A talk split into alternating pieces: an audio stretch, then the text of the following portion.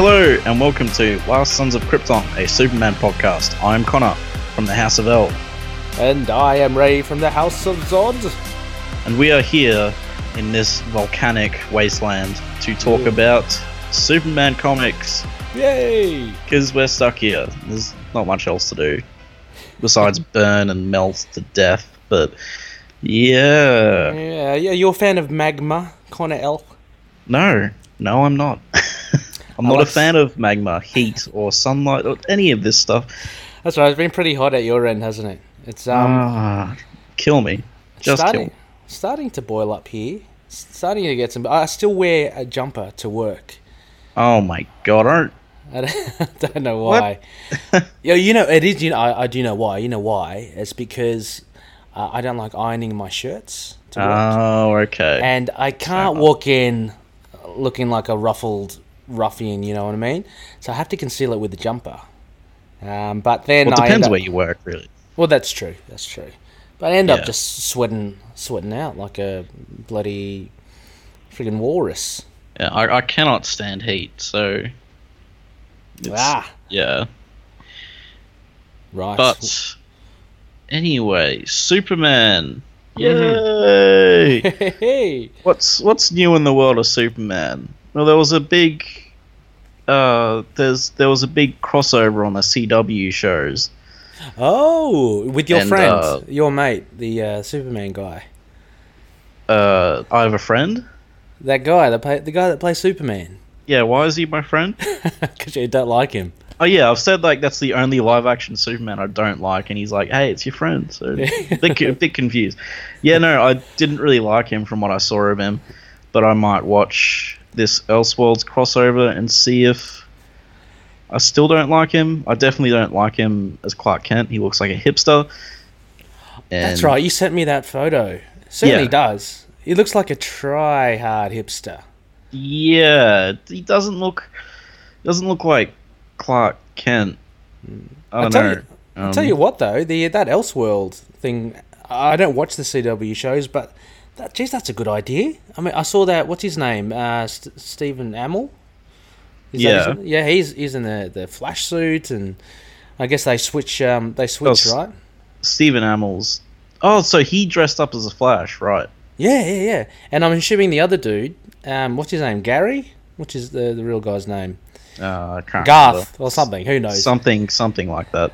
Yeah, he uh, he dressed up as um, what's his face? Um, Green Arrow. You can tell I'm a DC fan. That's yeah, so that looks really good. Supergirl's still Supergirl. I mean, you know, you can't really change that, can you? Yeah, I mean, you can be a DC fan and not watch the CW shows because, Yeah. like, Supergirl is not. It's not marketed towards me. That's true. Yeah. It. well, I am not part of its marketing. There is there is other Superman fans out there that watch Supergirl hardcore because they're like yeah. everything and everything Superman. But I'm like, I Supergirl, eh. Have you, You know- watched? Have you watched it? Is it kind of like Ally McBeal, or is that only Uh, because I haven't watched Ally McBeal either. I know what it is, but I've not watched it. Um, showing my age? Yep. Uh, well, look, it, I'll put it this way: it's a show that my, you know, teenage girl sister and my mum watched together. Supergirl or Ally McBeal. Supergirl, not Ah. Shut up. um, so you know, it's it's really not for me. Okay. It's and But it has Yeah. Superman in it though. That's the thing. well, he's not in it much. Oh, okay. I watched. He was in like two episodes. I watched one of those two episodes, and he just left me with like, uh, Yeah. D- um, which is, I, and I, I like every. I've liked every live action Superman. You know, I guess because that this guy, I don't know, he just, yeah, He just rubs not- you up. He not- rubs you up the wrong way. I guess maybe I just wasn't Yeah. feeling it. It was just it was too much like other live action Supermans. There was nothing he brought to it. Okay, excellent. Now, look, Connor L, we're just going to make sure not to hashtag him, the actor, when we uh, when we release this episode. Okay. Uh, well, yeah, whatever. He, he cannot he cannot catch wind of this. Oh, anyway, yeah, who cares? Come on, we we just we just Gene Hackman. We can diss anyone, eh? oh I'll keep dissing Gene Hackman as well. but well, as I said, I'm probably gonna I might watch this Elseworlds thing and see what all the hubbub is about. Ah, see what all this malarkey. Give this uh, Superman another chance. Well, yeah, yeah. Look, I I haven't actually I haven't actually seen any of it, so um, maybe I should. You're really tainting my view here on on this guy. Although I, you know, I do agree mostly with what you say. Does I mean, like his yeah. I don't know. He seems popular, but I also he just doesn't look like Superman, doesn't he? He doesn't look like him at all. I'm sorry. He doesn't. And like a uh, Dean K. Dean Cain is not a typical I, yeah. I guess Dean Cain doesn't really look like. Uh, he doesn't look as much like Superman as you know Christopher Reeve or Henry Cavill, but he carries himself that way, so yeah. he sells it. And Lois and Clark um, was pitching a certain angle to the story, right? You know, whereas yeah. Supergirl and you know this Superman guy now, it's it's really trying to stick close to a comic book depiction. In which case, they are very much going for quote unquote classic Superman with this guy. Right. And yeah, it just it hasn't done it for me. I'll I'll give it another shot, but yeah, mm. he, it's just it just seems too try hard. It seems too it seems like it's trying to appeal to a certain demographic of Superman fans way too much.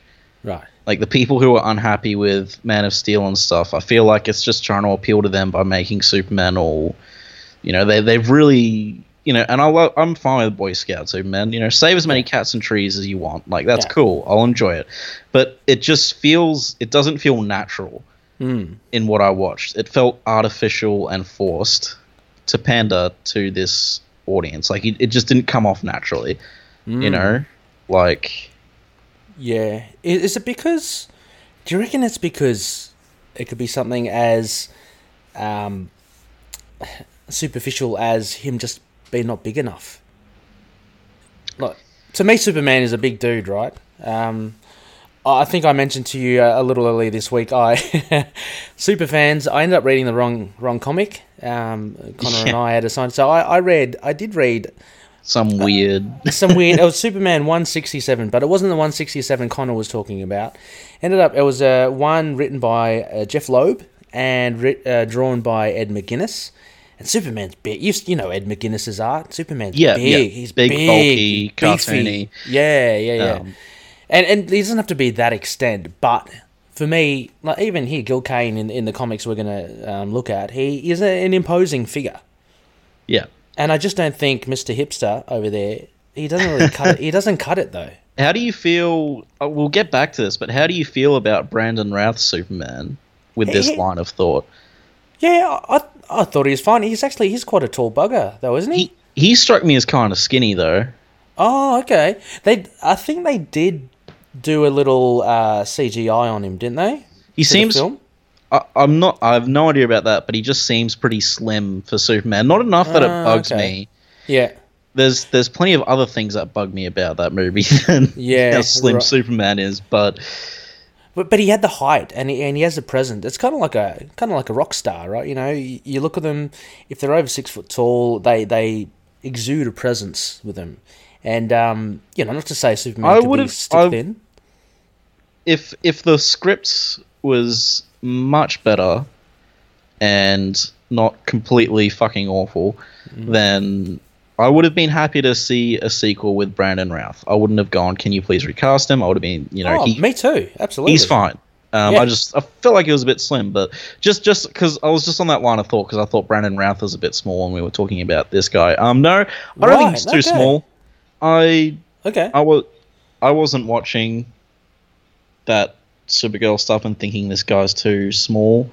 I wasn't focusing on that. I was more focusing on okay. the other stuff. But yeah, I don't know. Uh, may, maybe now that you've mentioned it, I won't unsee it. But I'm pretty yeah. sure.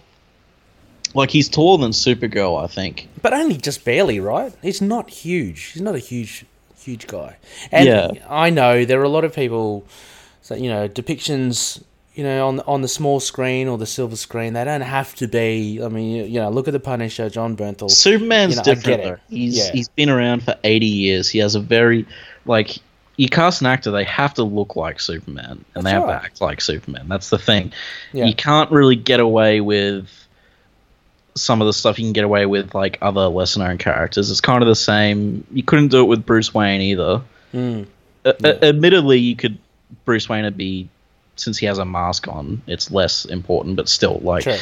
there's certain characters you just can't really get away with changing them appearance wise too much because then you look at them and it's like, oh, this isn't Yeah. I- This is Yeah, I have a real humdinger for you then, Connorell. Here's here's one to.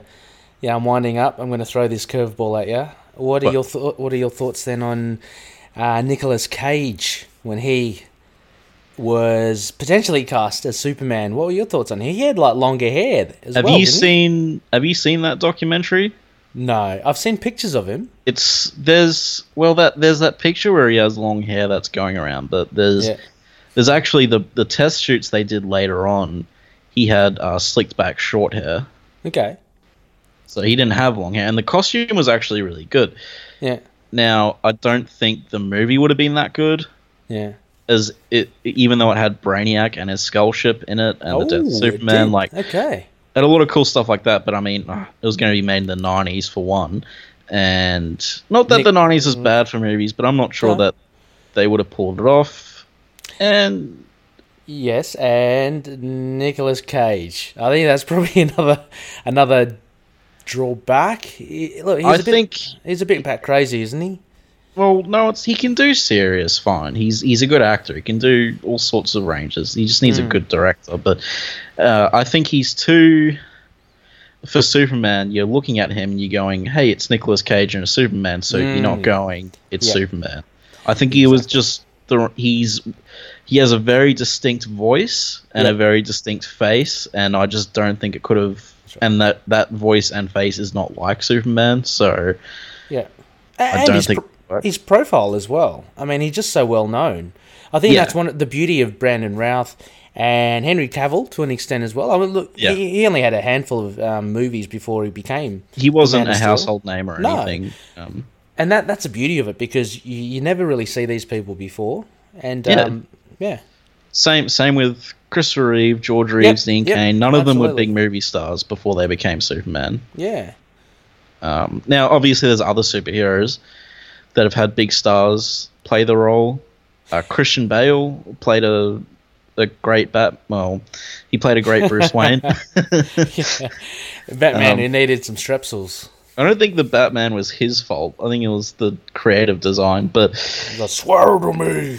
you know, he, he was an A-list actor, had a huge career Yeah. before he became Batman, and he sold it. But uh, all of the Superman ones, they've been sort of no names. Yeah. Uh, True, and to be honest, yeah, yeah, Christian Bale. I think he, he was. I actually, I thought he was a good, a good Batman. I was very impressed. Obviously, maybe not only just him, but the whole Nolan thing um, that actually drew me in. But uh, yeah, you're right. Um, I don't Yeah. know. Superman's different because he's yeah, he never wears a mask. So, as you say, Christian Bale, he's got the mask on.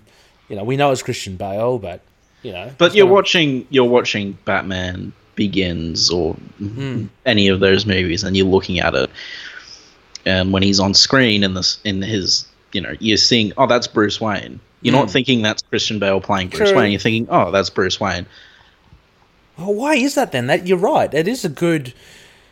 Maybe because Bruce Wayne's because there's not Batman. Like you know, th- there's a distinction between the alter ego and the costumed hero, and I think maybe we're more accepting of big ticket, like you know Robert Downey Jr. I mean, obviously Iron Man is faceless; he's got the mask on, uh, and we're wa- more willing to accept big names as the you know the civilian alter egos. Perhaps I don't know. Yeah, I guess uh, yeah because Batman wears a mask, Bruce Wayne doesn't. Bruce Hmm. Wayne is also like a very rich. You know, so I guess maybe A-list actors kind of blend into that yeah, role. yeah. I'm not sure it is interesting though, because I guess maybe we'll find out if we see a really huge, famous actor cast as Superman one day. We'll see how this uh, goes, but yeah, Yeah. No, interesting, interesting. Uh, how how the hell are we going to segue this kind of L into the comics we have for our listeners? This we we've gone off. We're we're off the map here. We've ignored GPS. Oh, remember when I mentioned Brainiac before? Well, Oh yeah, yeah. There we go. we have the next two issues following up from the previous Action Comics issue to form this little Brainiac trilogy, I guess. Mm. It's a trilogy of issues, but it's only two episodes from us. But uh, yes, so Okay. this takes us back to the early 80s, Yeah. which was a pretty good time in comic books. I enjoy it. I enjoy the eighties, early Uh, eighties. mid 80s is probably mid 80s is like a legendary time in comic books. That's where like a lot of the best comic came out, Yeah. and they're still the best comics. So, but uh, yeah, we're we're just before that whole uh, Mhm. DC crisis thing. We're about three years away from that. So we still got Bronze Age Superman, who is uh, very mighty. Mm-hmm. Not quite as mighty as he has been in the 60s and 70s, but he's still quite mighty here. Yep. Oh yeah, Um, he's, he's good, and we do see a nice array of his his powers towards the end, which is good. Yeah, I mean, didn't he? Was it uh, last issue where he made a black hole? Yes, Yeah. that's right. So, you know, uh, you know, not everyone can do that. No, he's uh, it went from faster than a speeding bullet, can change the course of mighty rivers to I can make a black hole out of a sun. Yeah, yeah, he's uh, he's quite innovative. It's the power creep is real. but yes, so we have, um, yeah, these are two good issues. But we'll start off with Action Forty Five Forty Five. So on to the issue. Up, Up, Up. up, and And away.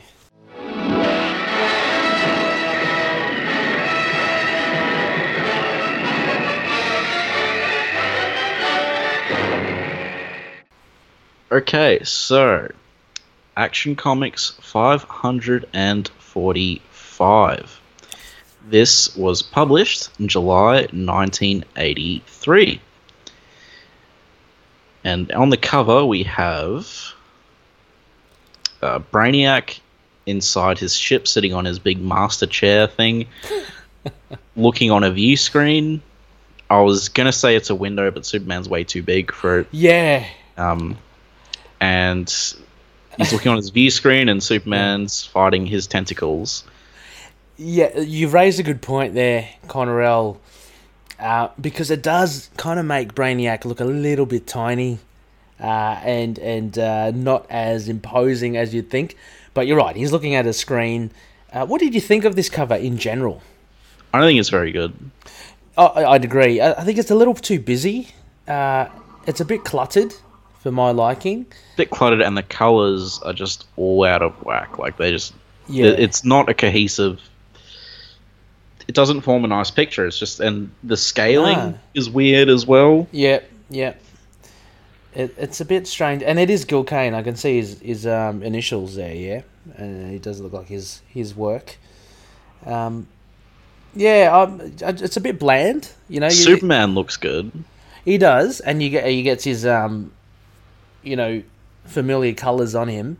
But other than that, and the DC moniker and the Action Comics title and a few Yeah. other little things, it's all it's a bit bland. Yeah, it Hmm. kind of sucks.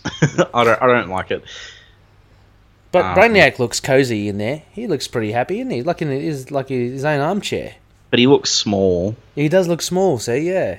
and he looks kind of crummy as well because they the they've changed the color of him so he doesn't blend in with the other metal too much because his ship and him they're all made out of the same thing so Yeah. He's more of a, a gunmetal grey, where uh, I think the rest is, I'd assume, would be kind of chrome, a bit more silvery. yeah the yeah, and, and then we have the tagline the old brainiac had the merest touch of humanity the new brainiac has eliminated that defect it starts a it. starts a trend of oh look how evil this new brainiac is and it's like well the old brainiac was still evil yeah.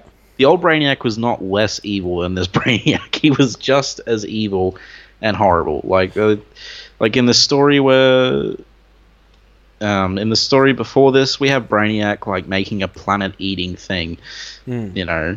So he was That's- destroying planets too. Um, hmm I think here, though, they really try and push the the trait that this new Brainiac is cold and heartless because he's kind of machine like now. Which I Yeah. mean, I know I realize the original Brainiac because thank you Connor with all that extra material. Uh, I'm a little bit more familiar with Brainiac. I realize he is like a. a uh, an and what, what do you call him? Android or he's a robot uh, yeah, originally? he's he's an android. He's an android, so but he now is more so, and it's kind of right in front of our faces. He is no longer humanoid, so they're really trying to push that agenda.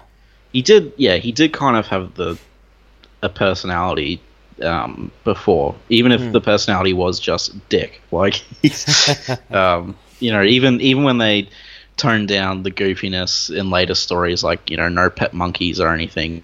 uh, Oh yeah, he, He had the monkey. He had some weird monkey, didn't he? that was that- strange, but anyway. Um, you know, he, he would still, he'd still have like he'd still sort of take pleasure in triumphing over Superman. You Mm. know, yeah, whereas this Brainiac is generally emotionless. He's not all motionless all the time, as he points out. yes. Um, So he hasn't totally eliminated his defect. yeah, I mean, he was still a robot before though, but Yeah, I know. Yeah. So it's a bit weird, isn't it? I mean, he's struggling. I he's think- struggling, but he's I don't think it's struggling with weird. He's struggling with these human traits, which he should never have had in the beginning. And and Well, they, they- keep on coming back. if you remember in that issue, by the way, the issues we're talking about are Action Comics 242 and Superman 167. They're two issues which can form a sort of origin story for this era's Brainiac. Yes. Um, they're not his best stories in this era, but uh, especially f- Action 242 funny. is They were funny. they were funny, yeah. Um, and like I, I think I think they were going for that, especially in Action 242, because. I mean, for God's sake, they have Clark Kent going whoops, and he just jumps out of the like. I think they were going for the humor angle. Okay, it's as hard. well. To t- it's hard to tell back you know those sorts of comics. I don't know how genuine and and you know looking back on it, we do um, look look fondly on it, but a little bit a tongue in cheek. Uh, it's hard to tell if how, you know. Well, the stuff still, yeah, like especially with aliens Mhm. in a Superman comic back then. I feel like you, you still couldn't make it too scary. Yeah, because it was still being written primarily for kids at that point. Yeah. So while Brainiac in Action Comics 242, he's a very imposing foe. Superman can't beat him. He Yeah. can't penetrate his force field. He gets shrunk. He escapes his ship with one of the planets. Brainiac is like a huge scale. He's abducting ships, yeah, but at the same time, you know, you have those comedic moments like Clark just jumping out of the spaceship, and you know his his monkey assistant. yeah. Um, you know, so With antennae. yeah. Yeah. Uh, we've got to put an image or something. We'll put an image on the um, Facebook page of that little white monkey. I tell you, it's a crazy one. Yeah. um, but yeah, so I guess that, that as, as time went on, obviously, the I mean, these comics have lost their comedic elements. Not all, not all comics back then had comedy. Like Superman's No. return to Krypton is a purely emotional driven Mhm. story, uh, which also briefly features Brainiac. Yeah. Um, with his monkey assistant, actually, because it's a flashback. So Ah. yeah. They were weirdly obsessed with continuity sometimes, despite the fact that so many things don't make sense. Just on the day, it's like, oh, let's let's make sure it's there's continuity. Oh, okay. yeah. Anyway, so on the credits, we have for this issue, guys, we're back to Action Comics. Oh yeah, that's that's what we're doing. Five. yes. Uh, we have Marv Wolfman, the writer, Gil Kane, the artist, Todd Klein, the letterer, Gene D'Angelo, the colorist, and Julius Schwartz, the editor. Uh, Gil Kane, one of the co-creators of Iron Fist, but uh, he got around a lot during these years. Uh, Marv Wolfman, obviously, we've covered a few things by him now. Mhm. Uh, he he did the worst story in our first episode. No, I know that was Bendis. He did the second worst story in our first episode. yeah, you're not a fan of, of Wolfman, are you? It's um, it was just fair enough. I'm, I like him. Like I read some of his comics and they're great, but Mm. I just think when I think of all the other big name Superman writers, they're all better. sure. And that's not saying that he's bad because he's still a big name Superman writer. He's just the weakest of the bunch. He's not as good. Yeah, fair enough. Well, I mean, you, you, you're he's rubbing shoulders with a, a lot of pretty big names there, isn't he? So uh, it's hard. I mean, like his his standard, his caliber is pretty high anyway. Like I, I'd put Cary Bates a fair bit above him. You Right. know, um, and they're both sort of around this era, so it's just it's just the way he writes Superman himself sometimes that I really take issue with. Mm-hmm. and his stories have never been that emotionally engaging for me. I can't think of any that have that sort of. He's very like sort of action Yeah. packed stuff, and even then, I think some people just do it better. I don't know, but Okay. um, anyway, shall we get on to the summary? Yeah, for sure. The journey to conquer the universe begins with but a single step. With Superman defeated and at his mercy, Brainiac takes him to his skull ship to be analysed for any secrets his physiology may hide. Meanwhile, the natives of Sisters 2 wonder if they are free, to which Brainiac responds with a violent blast from his skull ship, scattering the survivors. Brainiac carries a paralyzed Superman inside his ship, explaining that he and his ship are now one, as he inserts himself into the master hub and starts analyzing Superman. He explains his vision before the Big Bang, that he saw a giant hand reaching toward him and Superman's face there, making Superman his angel of death, destined to destroy him. Superman tries to tell Brainiac that his that he is wrong, but Brainiac will have none of it. After Brainiac's analysis, he slides his fingers into the central computer and begins to kill Superman with his power. However, as he does this, the natives of Sisters 2 launch plasma missiles at Brainiac's ship. While Brainiac devotes some energy to dealing with the attackers, Superman takes advantage and slips away, albeit still without his powers. Brainiac notices his ship's interior defense systems start trying to stop Superman. As Brainiac is distracted, however, two missiles pierce the hull of his ship. Enraged, Brainiac brutally retaliates and destroys the planet. He then shows this to the natives he had abducted previously and tells them to prepare for battle. Superman, meanwhile, has to use his wits to survive, and after some close calls, he eventually triumphs over Brainiac's defensives, steals his shuttle, and escapes from the skull ship. Brainiac sees this and gives chase. They race through an asteroid field where Superman eventually crashes into one. Much to Brainiac's horror, however, Superman emerges, his powers restored. Superman engages Brainiac's ship as the tentacles shoot out to stop him. During Superman's fight with him, Brainiac launches another homing Red Sun torpedo. Braini- uh, Superman has no choice but to try and escape it, and after flying through space with the torpedo continuously gaining, he makes a desperate gamble and flies into the heart of the yellow sun, whereupon the torpedo disintegrates. He returns to find Brainiac gone, warped so far not even his telescopic vision can pick him up. No doubt to recoup and plan his next attack. Next attack. Superman then returns to Metropolis to work and the life of Clark Kent, while he worries that he alone may not be able to stop Brainiac. Meanwhile, in a distant star system, Brainiac's skull ship looms over a decimated planet. He has destroyed two planets and taken all their warriors. He has armed himself fully and reevaluated his strategy. This time, he says, Superman will be destroyed. Oh. Well, Yeah. That's that issue. Mm, it was a yeah, it was a, a thrilling one. I thought I really did enjoy this. Um, we I will saw, s- I'm sorry. No, you go on. I was just say we saw a lot for well for me, and again, um, being a newbie to Superman, saw a lot of different sides to him, uh, and I thought it was quite uh, quite clever how Marv Wolfman uh, put Superman in certain situations. But yeah, Yeah, cool. That's actually that's kind of the one of my problems with Wolfman is how he does Superman in these situations. But uh, it was actually pretty good here. hmm I usually don't like when Wolfman depowers Superman, but it was actually done pretty well in this issue. he, he Oh. does it. He does it a lot, does he? I've read a couple of other stories where he's done it, Okay. um, probably years apart, honestly, like Mhm. in the seventies. Um, but yeah, I really love how Brainiac's head is like part of the ship. Yeah. I think it's a. You're not a fan? No, no, I, I, I am. Oh, it's right. kind of it kind of integrates him into the into the ship. It gives him a really it makes it even more of an un, unworldly kind of It's really kind of creepy when Mm. it's when his head's like sort of that long. yeah. Um, like I can I can imagine finding this a bit scary if I was like a real little kid. It kind of reminded me of we we spoke about this a while ago, Connorell, about that Superman three, the movie, and I know it has has nothing to do with Brainiac, but how that woman was assimilated Oh into God. the yeah into the machinery, and that's what I thought with Brainiac here because I was actually expecting to see like wires and, and, and rods, you know, attached to his arms and legs as him being part of the, you know, the uh, control deck that he's on as well.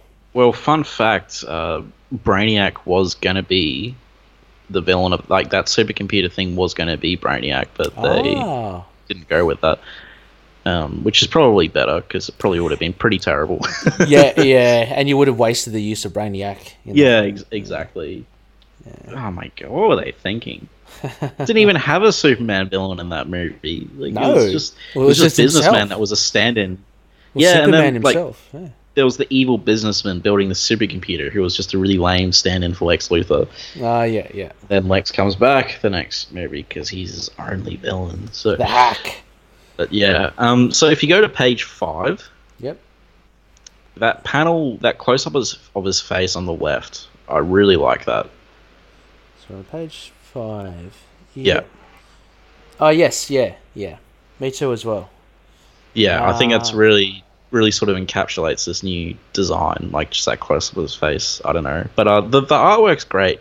Sort of, sort of funky, psychedelic. Yeah. it actually it reminds me a lot of. I'm thinking now. I used to collect and, and read a lot of the Avengers. I think it's Paul Ryan and, and Tom Palmer on inks.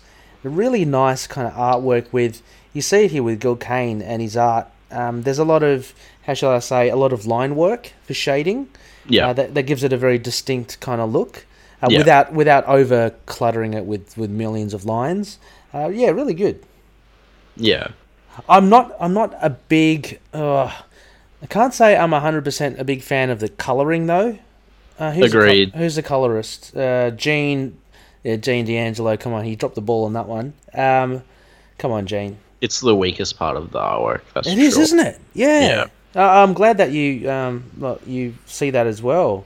Uh, it's, it seems really flat, um, and I realise you know where in the Brainiac ship, and you know there there there are going to be funky colours as you say, but it um yeah it's just a bit weird. It just doesn't doesn't work.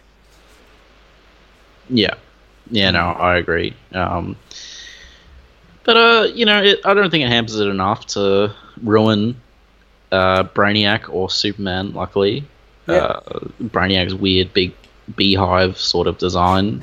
uh, Yeah, you you kind of you get used to it anyway. I mean, like, 'cause, look, truth be told, when I was reading this, it wasn't like I was dwelling on the fact about the colors. You know, you know, you kind of look at it, you go, okay, this is what we're going to get, um, and and off you go, and and then you get absorbed into the story.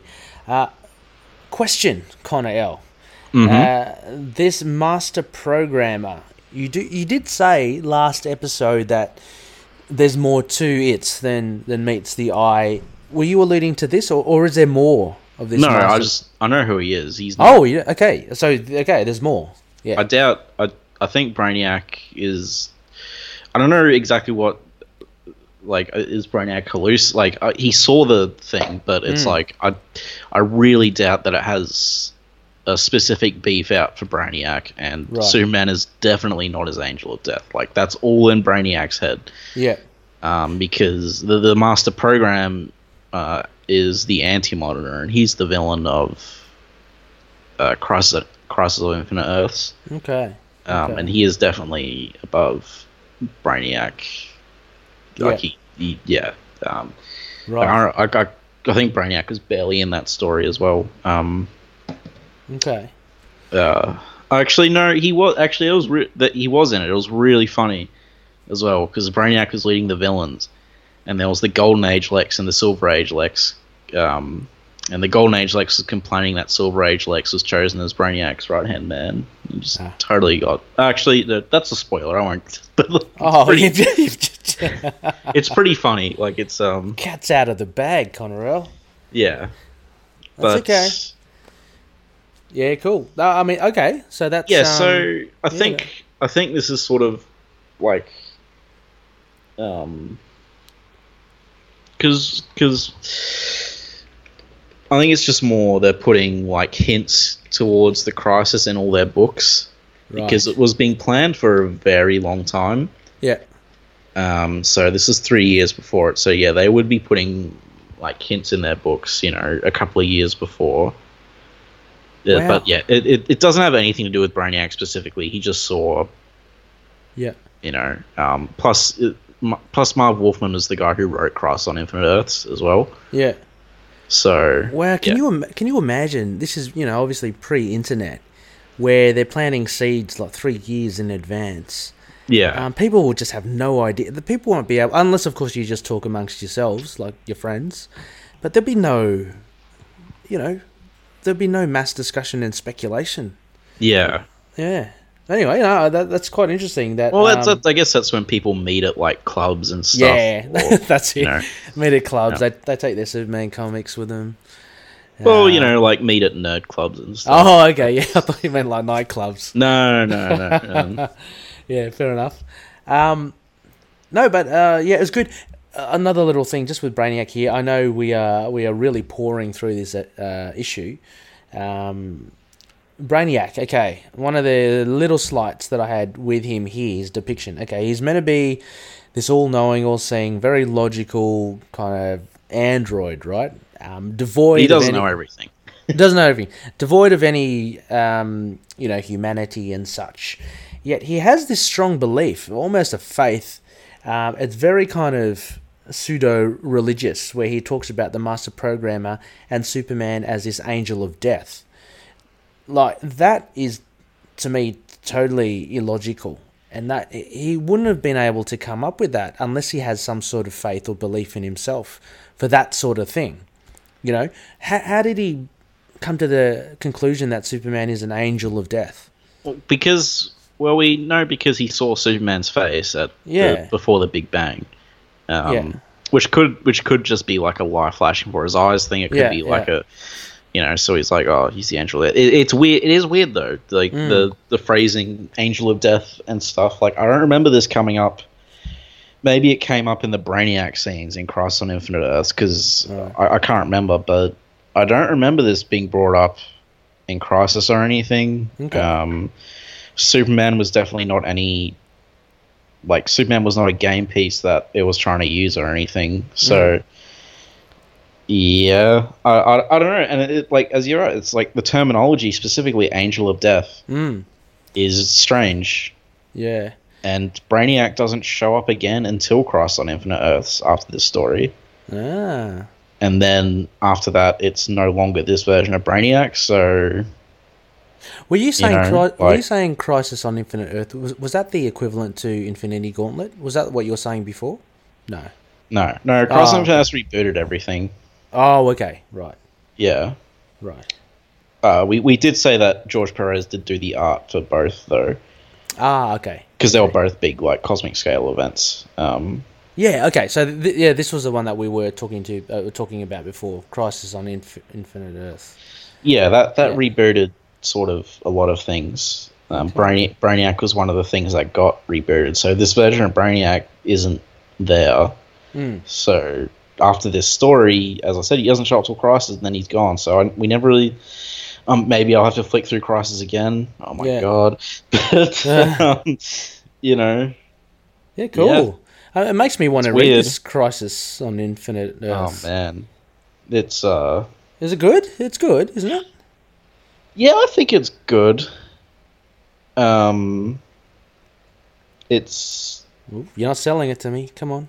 No, no, I think it's good. It's just it's it's it's just packed full. As I said, I think nearly, if not every, nearly every single DC character appears in that book. So you're going to spend half of your time on the internet researching Oh. who all these characters are oh, while Oh, you're gosh. reading it. Oh, 546 um, was, was hard enough for me. Oh man, it's way like like it, and the other thing is it's not like Crisis has oh so he is like here's three main characters they're the protagonists in this event. No, it's, it's all over the place. Like there's no clear protagonist Okay. um, in the book uh, until like the very until like the very end. I guess there's sort of a I don't know, but I mean that there's there's two protagonists in the book, but they're made specifically for that event.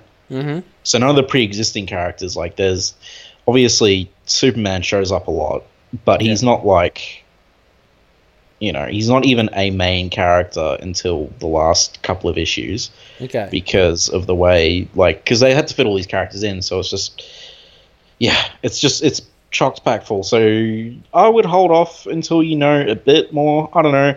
We could just. You could just go in and read it and just have like the internet near you and spend like a couple of days just going through it. I can just let it just wash over me first. Just, just take it in, just whatever it is, and then probably reread it. And uh, as you say, take the uh, you know. Um, It's, but it's you're also right. like 12 issues long, okay. and there is. Uh, uh, since, you know, I guess spoiler but not spoiler, Superman's a big part of the ending. Um, spoiler Okay. because it's that, but on the other hand, it's Superman and it's like a big DC thing. So, Yeah, of course, he'd be in there somewhere. yeah, and there is. There is Superman tie-in issues that you pretty much have to read. Okay. but they're not included in the collected editions or anything. So you have to like go Oh. out and find them, which is really annoying because it introduces in one of those back issues it introduces like a key character.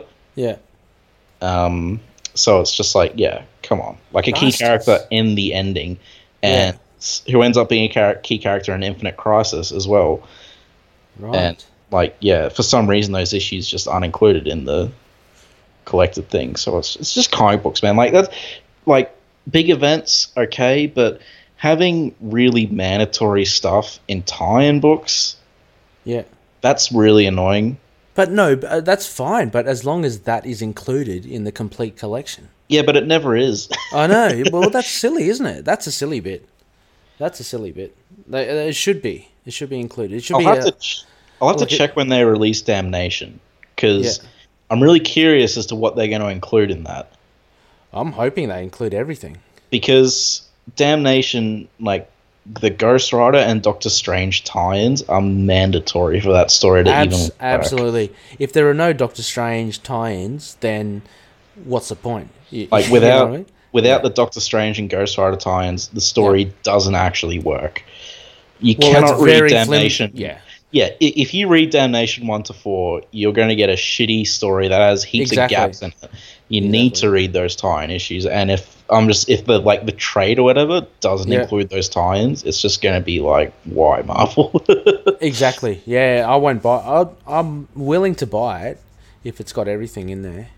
Um, I'm, I'm looking forward to buying it as long as it has everything in there. But yeah, we'll have to see. So yeah. yeah, I mean, I I'd buy the Iron Fist tie-ins really good. I'd well, I enjoyed that as well. Yeah. Yeah. But uh, anyway, Damnation. Uh, Ray and I sort of collaborated before Yes. on a crossover with our podcast and a couple of other ones called That's. Damnation. It was a Marvel Magic event, That's it. uh, which For you you, uh, you, you DC centric uh, listeners, uh, it was, yeah, as Connor said, it was a Marvel event. Um, Ghost Rider, um, Doctor Strange, uh, who else have we got? Scarlet Spider. There was a bit of Moon Knight. wasn't too much. uh, Iron Fist as Iron well. Fist, yeah. So it Yeah. really good, really good. Yeah, mostly. Mostly, actually, it wasn't that good. Actually, it was. Aside aside Yeah. from the fact that you didn't need any characters outside of Doctor Strange and Ghost Rider, like you Yeah. could have Yeah, yeah, There was it, it should have just been a Doctor Strange story featuring Ghost Rider. Like that's really all you needed. yeah, Um, yeah. And the the strongest issues were, I believe, the Doctor Strange issues. But they got our money, so it worked. They did, they did, they did. They got us. Oh, maybe these will be really important to the story. Oh, oh yeah, right. yeah. Yeah. Anywho, we we must um, forge on. yes. Uh, so any more notes? Let's see. I do like some of these quotes by Brainiac. Like, I will pursue him to the reaches of the farthest star, to the Mm. coldest reaches. Like, I love some of this dialogue. It's very epic in quality and scale. um, And then you have this one that really stuck for me. A little note for for dialogue. Uh, it's when Superman he's powerless because he's been depowered, and he finds himself up against a, a, a, a door, and these little droids come and get him. And he says, "Oh, great! Here comes Brainiac's computer dogs moving in for the kill." well, it was a nice life while it lasted. I mean, that was a pretty cheesy bit of um, yeah, yeah dialogue. Yeah. Um, as I said, I yeah, I have problems with Marv, specifically Superman's dialogue when Marv Wolfman writes him. He's he's he's fine except for that in this, but yeah. sometimes like Superman will yeah, there was there was a time when Superman lost his powers and he was freaking out. He's like, "Wow, this must be what you know normal people Batman feels like all the time." And it's like, dude, Uh, I read a story with you that was set. I've read plenty of stories of you that was set before this where you dealt with the loss of your powers fine, yeah. and you know just use your wits instead. Like it's just I don't know. Yeah. Was Wolfman the Bendis of the 70s and 80s? Could well Tune be. in for. I, I like the part where Brainiac just destroys their planet for uh, hitting his ship. Yeah, he doesn't uh, mess around, does he? He's He, just uh, reduced to molten. Yeah. There's no uh, there's no halfway for him. It's all or nothing. Um, Yeah. So uh, he's certainly a terror, and I enjoyed uh, I enjoyed seeing Superman um, pilot a ship. It's not often you see that because he's so yeah. self sufficient, isn't he? and because he has and an interesting note was his super senses were still working just Yeah. not his uh which is why he could pilot it really through the asteroid belt Um, oh yeah, reflexes, sights, and all that sort of stuff. Um, very good. Very fortunate that he actually he got his powers back just as he crashed. use the force luke i couldn't resist i had to do it um, although yeah unlike luke superman just crashed into an asteroid so but yes very fortunate he has his powers back Yeah. um I love how depressed Brainiac looks after he sees him on the monitor.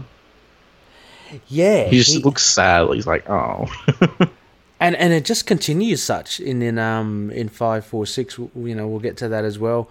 Brainiac starts really getting depressed. I mean, uh, defeat. He has a defeatist attitude towards himself. Um, you know, accepting almost that Superman is just too good a foe, an opponent. yeah."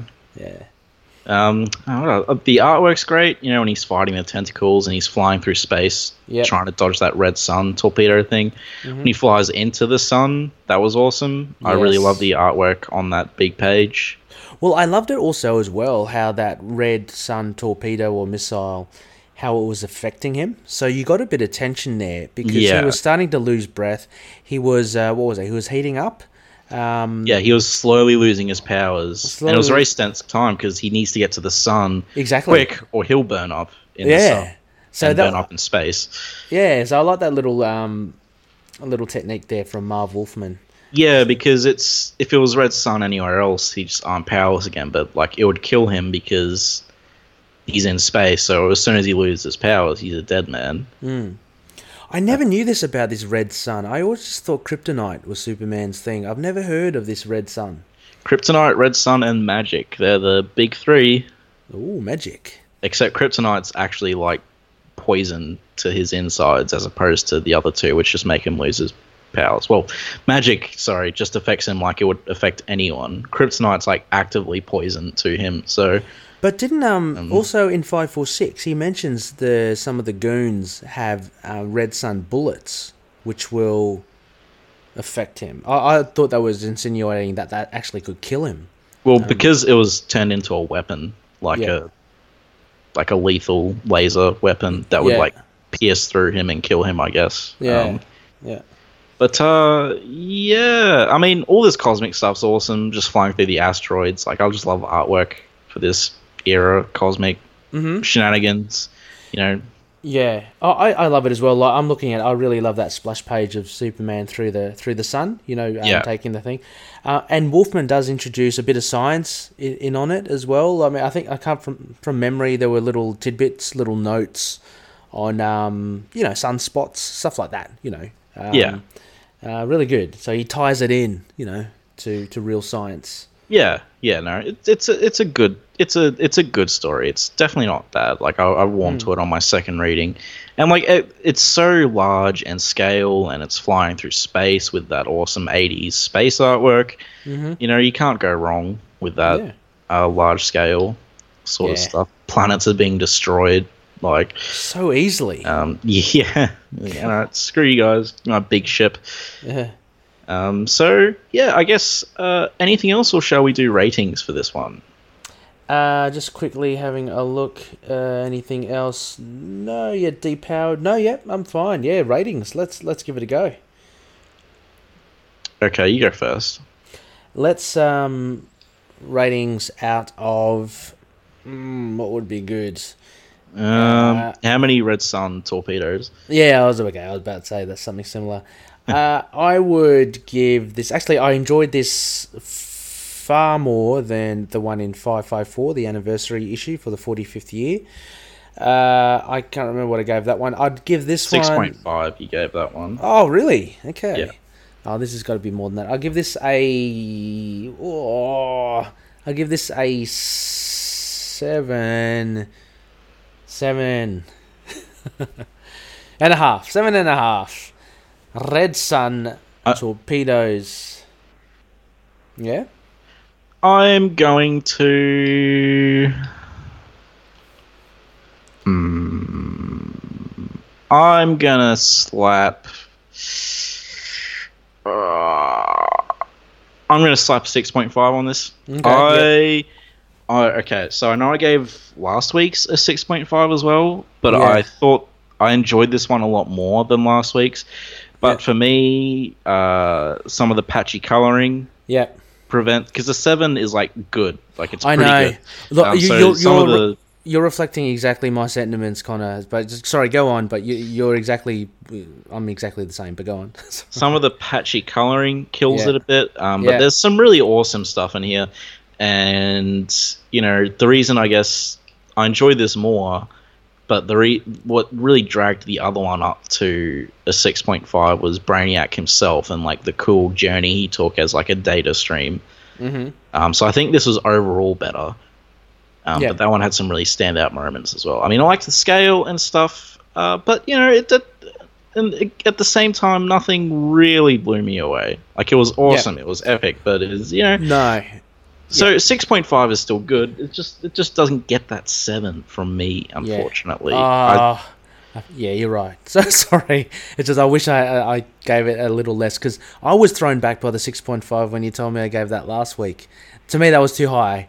Um, so I was exactly like you. Um, like so, I, I couldn't give it six point five. This one six point five because it's clearly for me better than the one we did last episode. So anyway, I'm gonna have to just stick to my guns then. But It's- I, I do. it's still worth exactly- reading. Oh, it is absolutely. I, It's I still good. this. It's still Yeah, worth yeah, if you like big cosmic battles. If you like Yep. Brainiac, it's still definitely worth reading. Yep. Um, I guess because a lot of the thing with today is the way scores are sorted and played. A lot of people would probably think six is a bad score, where it's really not. No, It's still good. It's still above the mediocre line. It is. You know. So, it's, it's it's readable. It's certainly readable and potentially rereadable, but it just isn't one of those ones that kind of sticks with you in your mind. You know, after you finish reading it.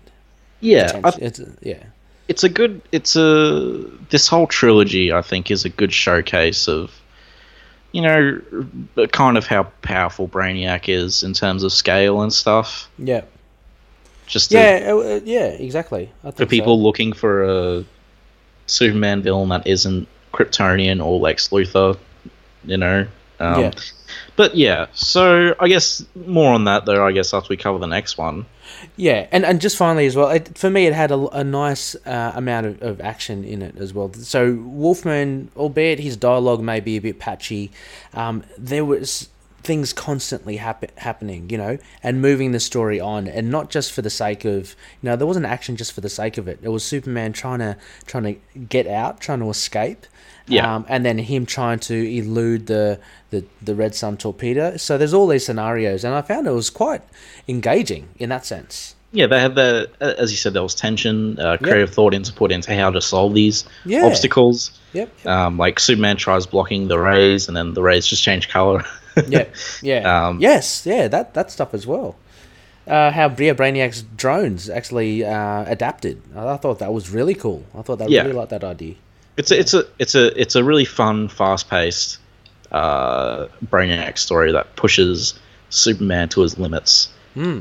um, which is you know which is what you want from a good uh, you know Brainiac or good big hitter villain story. Really, Yeah, um, you don't want the villain to feel like they're not a threat because that's it. doesn't. So yeah, That's it. And Um, this yeah. shows Superman as well, really in his element, Connorell. You know, he's not saving a dog crossing the road. uh, here we go. he is doing something. You ask you ask a lot of Superman fans. Saving that dog crossing the road is his element, and not stuff. Um,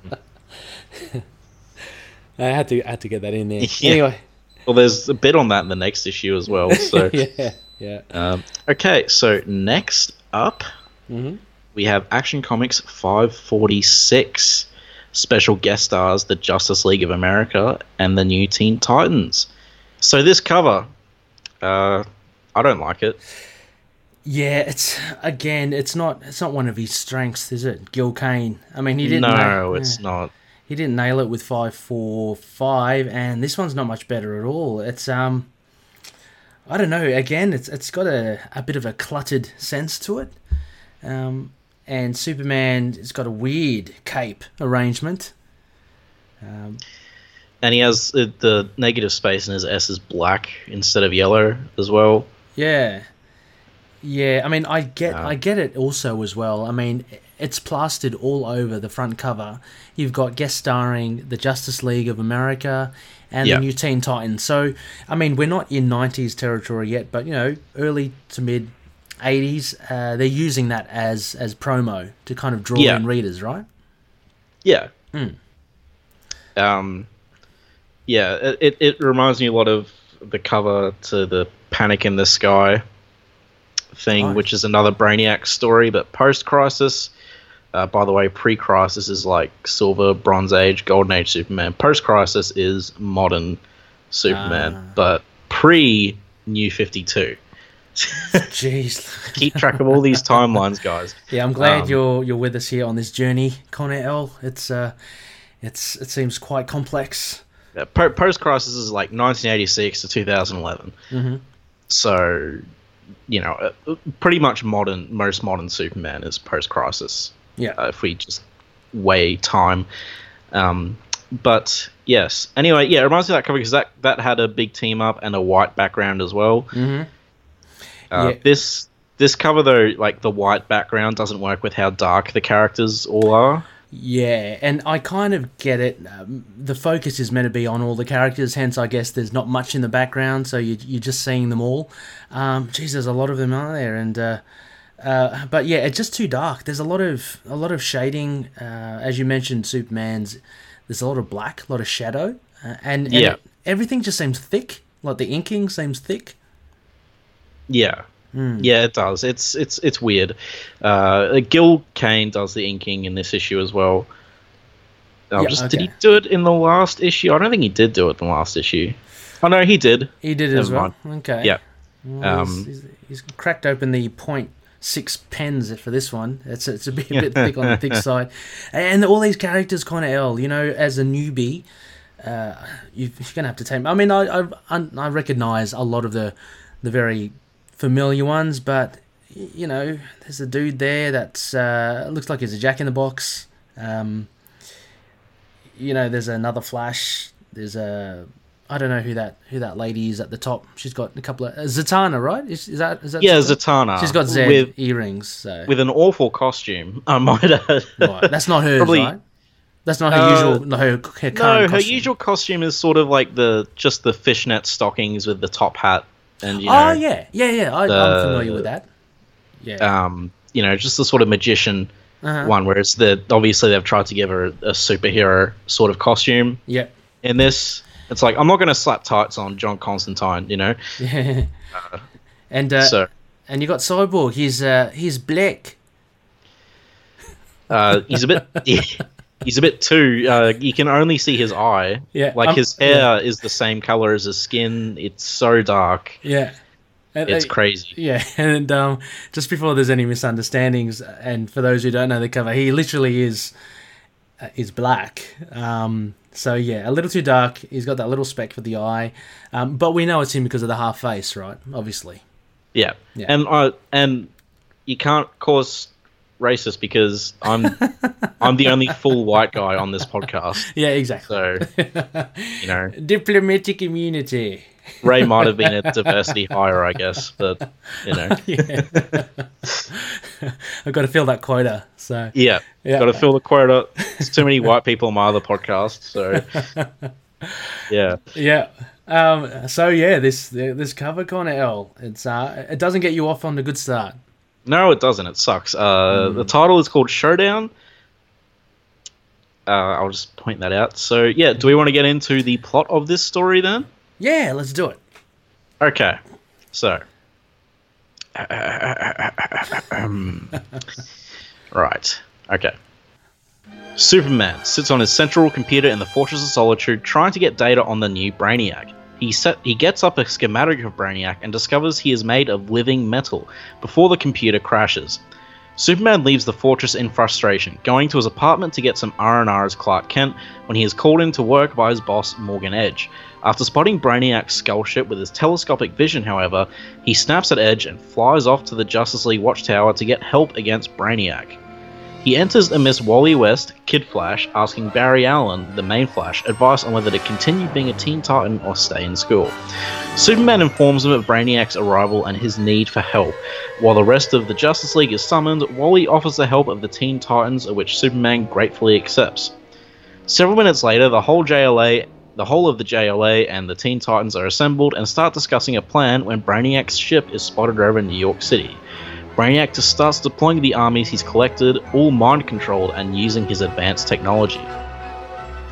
The JLA, with Superman and the Teen Titans, go swiftly to New York and engage the armies in battle. As the battle rages on, Cyborg states they need to go after Brainiac himself. Starfire attempts this and attacks Brainiac's ship but is knocked back and stunned by his force field. Luckily, Red Tornado happens to catch her on the way down. Superman, meanwhile, agrees with Cyborg but is being chased by a few of Brainiac's soldiers, who are all outfitted with red sun lasers weaponized into lethal force.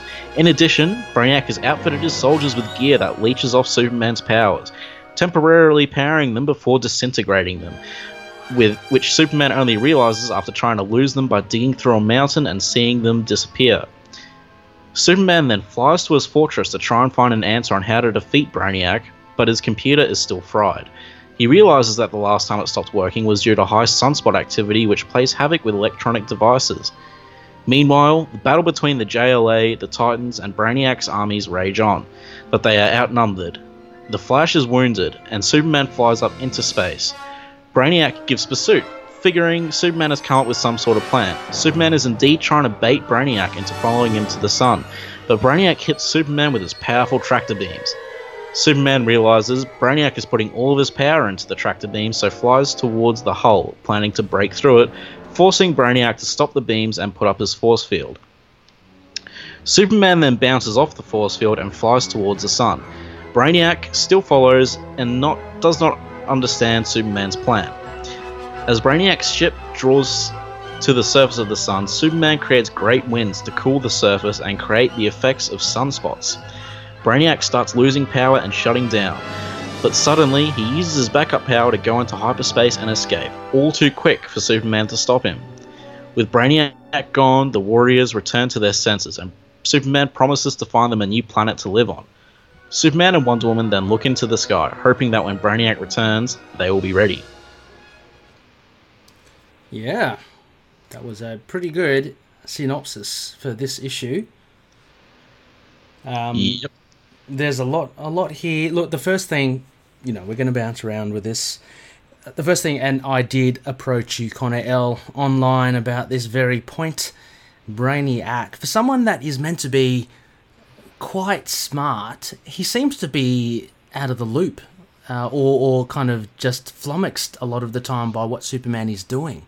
Yeah. um, could he not have used his intellect to, I guess, whittle down the probabilities of what, what the potential outcome would be? And, and, you know, that's what I was kind of expecting from Brainiac. But he seemed to, to be a little flustered by it all. Yeah, I think I think Brainiac is definitely not as good as he thinks he is. Not as smart as he thinks he's. Like he's still extremely smart, but you know he did get tricked by Superman in the assistance. He's like, why is Superman flying towards the sun? Um, Yeah. obviously, yeah, I I thought it was actually a pretty cool solution. I thought Oh. it was a cool way to defeat Brainiac. Me, but too, um, me too. Absolutely. you know, uh, Brainiac obviously doesn't know everything, Yeah. Yeah. and But he's meant yeah, to be. I guess. he's meant to be twelve level or something, isn't he? Fourteen level or something. Oh, he's a, he's way above twelve level intelligence. Oh, now oh, that's right. Yeah, because he's Yeah. gone into the the whole. Yeah, that's right. Well, there you go. But um, but you're right. I do I do like the solution that um, it is it is Marv Wolfman, isn't it? It is. Um, Yes. I, I do like what he's done. I kept on thinking of a a chess match actually, and how Superman basically had Brainiac, you know, one or two moves from checkmate. So Brainiac was trying to to stop Superman, and so he had to use his tractor beam, but that would actually weaken his defenses. It was a win-win situation for Superman. I thought. I, I thought that was pretty smart. Yeah. Hmm.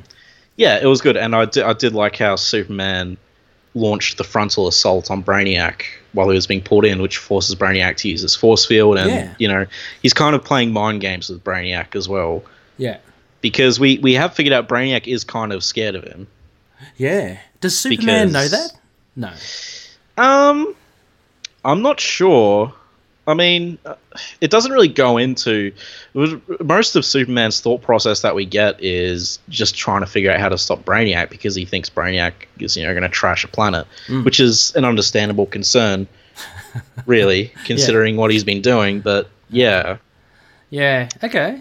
No. um, th- yeah, that that is, that is a plan of Brainiac not knowing. I guess there's you could count it to many things like hubris, Mhm. You know, or just just like an oversight. No matter how smart you are, sometimes you just miss things. Yeah, I know. um, I, I'm still Maybe sca- Brainiac wasn't aware Yeah. of.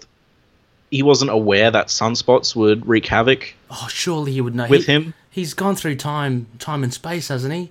He's encapsulated everything, hasn't he? Or like you know, Sunspots messing with computers. I mean, yeah, I, I don't know. Yeah. Um, yeah, it, it's it's it, yeah, it's definitely it's definitely the biggest hole in this story and the Mm. biggest flaw. It it doesn't ruin it too much for me, but at the same time, Yeah. it it makes it pretty shaky. Like there, there's yeah. that Look, that gap in sort of logic. yeah. But I mean, look, hey, look, as you say as well, and it happens with all comic book fans. We do tend to love to analyze and pick at stuff when we are actually expected to suspend our disbelief anyway. I mean, we're talking about a, you know, an artificial intelligence. you Yeah. know, that's come in, you know, and we believe all While of that. that's true, though, Yeah. they have established these rules like at the start of this story arc. Mm. So I don't really feel like this is too much nitpicking because they've established that Brainiac has absorbed all of this knowledge. Yeah, yeah. You know, like they made a point of establishing that.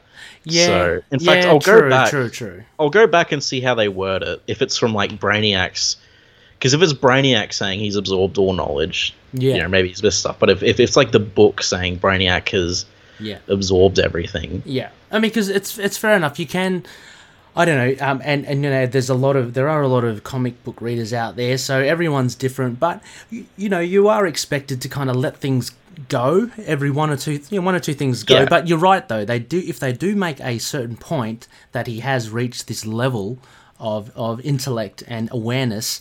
Then you, yeah, I mean, I think it is fair to say that you would question why why doesn't he pick up what Superman's doing? Why doesn't he? At least, at least Wolfman could have gone. Okay, well, my brain, my computer gra- brain computes that this, this, and this would be the scenario, you know, and that that would be a lot more believable. Uh, and and even if he overlooks th- what Superman's doing, at least you can see that he's actually he's actually going through a process of trying to find out what's happening, rather than Brainiac just going, "Oh, what's going on? What is he doing?" You, you, you know, it kind of leaves Yeah. him with a bit bit of a matzo ball on the face there. yeah, Yeah. and it's yeah, you're right. You, you can't suspend disbelief, and they they've spent so much effort setting up Brainiac as this really Hmm. terrifying, all-knowing foe, but then he doesn't know Yeah, this. yeah. Um, But you, know, so like that's that's the whole gimmick they're going for with Brainiac. But um, I am flicking through here, and I'm obviously flicking through, so I might miss Sure. it. But I can't find anything saying he's absorbed every single so piece of knowledge. you're looking at five four four, yeah. Yeah, he's Uh-huh, just absorbed, you know. Uh, let's see. And then simply moves on, now understanding his mission, now controlling his total being, and absorbs information that is scattered across a hundred galaxies. No world is ignored, no culture unprobed, Well, no yeah. knowledge is untapped. Well, that, that's pretty. Yeah. that's- okay, that's that's pretty specific, and that's Yeah. talking about when he's a data stream. Yeah. Um, I mean, there is a chance a hundred galaxies, you know, all a wealth of knowledge, and maybe that hundred and one galaxy is ours, and he's missed the the thing about the sunspots. There's a small possibility, but you'd think that that encapsulates a lot. yeah, Yeah, and maybe he just had too much information. That's it. that's it. but you know, anyway, that that was a big one. I thought, and I thought we'd probably just kick off the um, our thoughts of this review on that. Um, what are the other big themes that that sprung out for you, Connorell? Well, oh, there's my notes. There, there was a. I, I did like a neat little little bit of dialogue. How I'm starting to enjoy his Clark Kent life more. You know, he envies when his problems used his biggest problem used to be trying to figure out how to plug a volcano, Yeah, that was good. and now he's you know got all this stuff. Um, I yeah, I don't know. I don't. Um, the the team up was cool. If um, I guess all they really did though was just hold off the armies on Earth. Yeah, yeah, uh, and and I guess it's a different perspective for yourself, Connorell, being the um the super fan. So you've probably seen these team ups, you know, aplenty, you know, in in later issues to come and in some before. For me, it was quite new. I mean, because I, I didn't recognize a, a lot of them. Uh, look, look, I just noticed as well, Green Arrow is in there, but he just disappears. Did you see him? Um, He's if you look on page seven. s- look on page seven, you see his his shoulder, his left shoulder, and a bit of his hair. He's at the bottom right. Yeah, I see that actually. God, like- I, yeah, I didn't remember spotting Green Yeah. Arrow. Um, And uh, Um, yeah, it was. I mean, Superman doesn't call in, you know, help a lot. Mm. So this was, you know, th- th- this was a pretty big deal, I guess. It's just, the whole thing with the Teen Titans that I find kind of funny though Mm. is like, uh, is um like the teenagers and Superman's like, yeah, I'll take their help. yeah, I know. I think about that as well. Like, and I, I know a lot of people like the likes of the Teen Titans. When I was younger as well, I I really loved the New Warriors. Um, and then Yeah. you have the likes of the champions now. I'm, I'm a bit older and I've kind of passed by that phase of, of kind of um, finding and seeing in a kinship with with the younger members. I can imagine a younger reader looking at this, um, obviously wouldn't be thinking, "Oh, why is Superman asking for younger help?" You, you know, because you yeah, you are thi- that this age. is yeah. this is one of the cases where you sort of suspend your disbelief, I guess. Mm. Um, be- you know, because the Teen Titans are massively, especially around this time, they were so popular it was crazy. right. Like I think Teen Titans might have been their biggest book for a while Ah. as well. Like they were hugely popular. They're Um, still so they're still popular now, aren't they? Or they're still popular now. Yeah, Yeah, they're still really popular now. I mean, they got TV show. Uh, they still have Mm. a devoted fan base. Um, you know, but they were they were massive then. Like they were Teen Titans, from what I understand, they were like a massive saving grace for DC. Like it really boosted them up yeah, right. a lot. Ah, I've I've never been partial to Teen Titans. I have nothing against them. As as people in my Iron Fist podcast will know, my listeners there, I'm not Mm. that big into teams sure. unless they're teams like fan like a family like Fantastic Four. I'm into yeah. that. Defenders. um, I just- Do you like Defenders? No. Oh, with Doctor Strange and stuff. Yeah. Oh yeah, no, no, they're cool. I've never really read much Defenders, but uh, they're fine. It's just I really don't like the. I don't know the sort of like X Men and Oh, really? Teen Titans dynamic where you'll have like love triangles and stuff Oh, and that okay. sort of drama. I'm really not into that. Yeah, I mean, honestly, I'm not really. I'm really into the, the more of the again showing my age. I mean, it's more of the the '90s X Men and, and before that as well. Um, the whole thing now with the the school of youngsters and there's a whole a lot of students coming through. I really like the old guard. You know, um, Nightcrawler, Colossus, Wolverine, Storm. Uh, Rogue, all that sort of, but they've become like teachers now, haven't they? And and uh, I didn't mind the relationships. I thought that uh, I thought that was pretty cool. Um, but yeah, uh, I, I'm, I I, don't know. this- When- I read a comic, I just like I don't really want to read about this relationship stuff. I just think it's you know. yeah, yeah. Um, there's uh, mind blank for a second. ah, Damn, thwarted.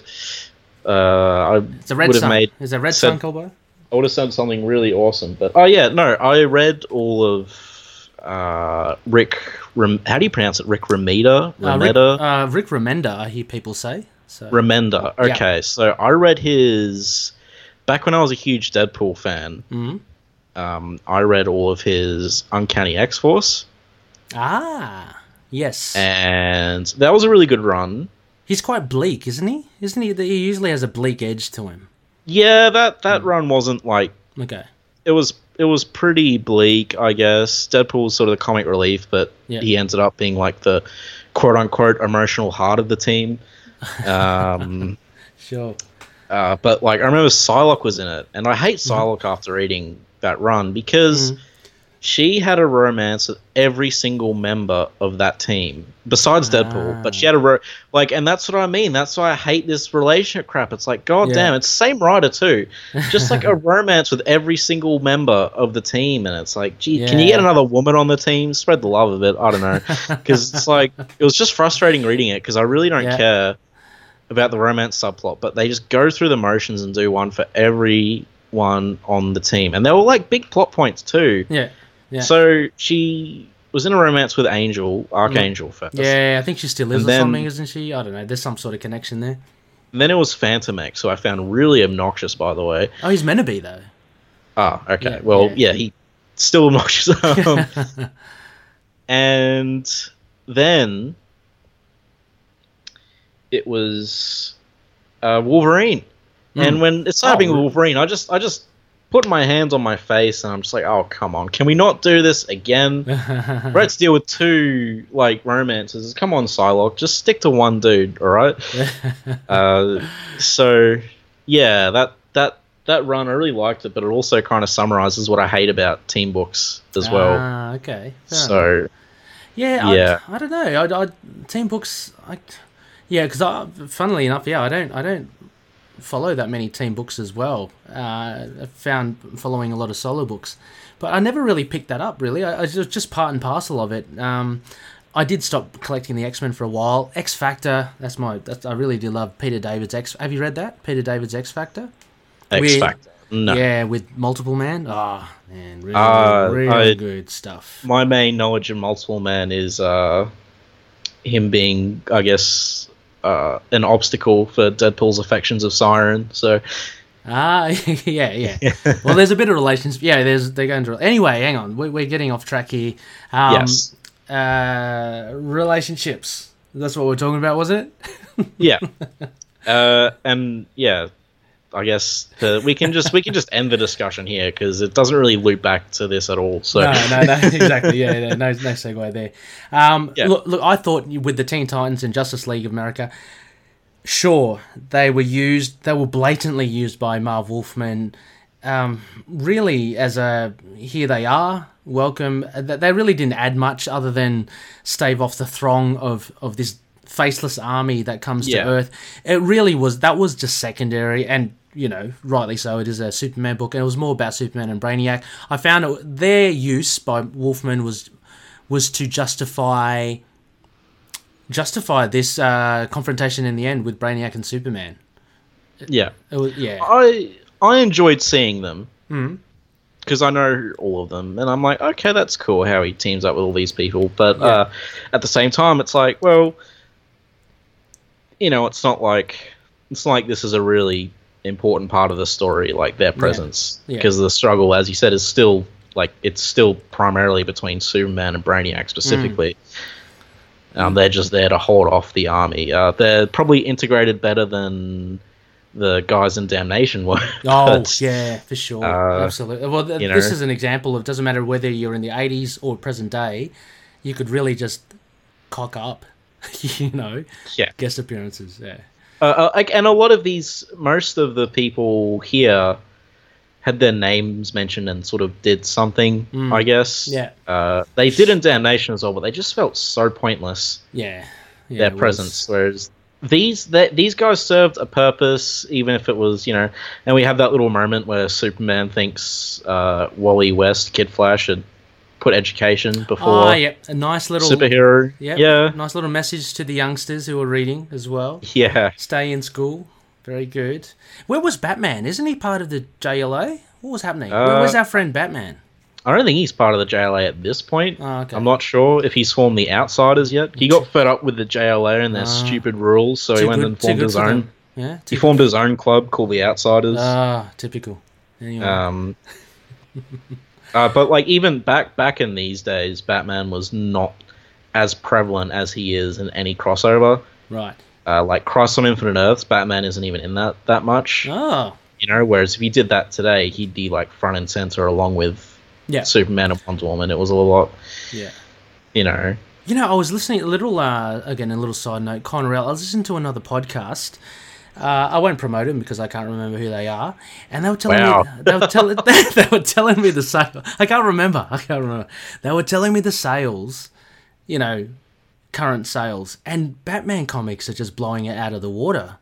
It's crazy the amount that they that they shift compared to like you know you get lowly titles right and Yeah. anything around 20,000 units is is apparently you- you're struggling or whatever 20,000 Okay. I think Batman was still shifting I don't know I think 400,000 something like that it's like massive amounts so Yeah. they are way uh, it just it just I mean I guess it just amazes me and I, I just wanted to say that he's come in leaps and bounds I guess from from the 80s to to now Oh, Batman. I mean, it, yeah God, when he's always been popular, and then the Dark Knight Returns happened, and it just went Yeah. kaboom. yeah yeah yeah yeah Uh, you know.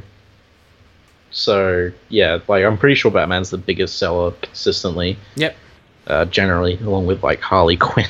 uh, but whatever. Um, yeah exactly yeah, exactly You know, actually, speaking of Superman, I was talking to my local comic shop Mhm. guys, and they they were saying, you know, Superman and Wonder Woman, they're always big sellers, but they're not like Mm.